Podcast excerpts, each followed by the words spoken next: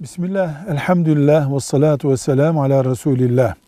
Evlerde karı kocanın geçinememesinin asıl sebebi şeytanın Müslüman dünyayı ifsad etmesi, aileyi huzursuz etmesidir. Ama maddi sebepleri saymamız illa söz konusu olacak olursa bunun en baş sebebi idealistliktir.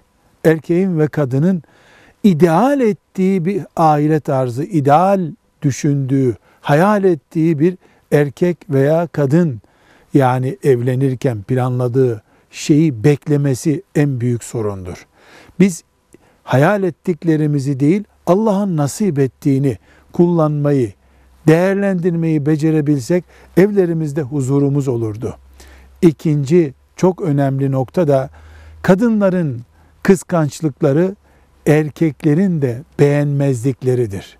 Bu iki şeyi de bir yıkım nedeni olarak görmek zorundayız. Velhamdülillahi Rabbil Alemin.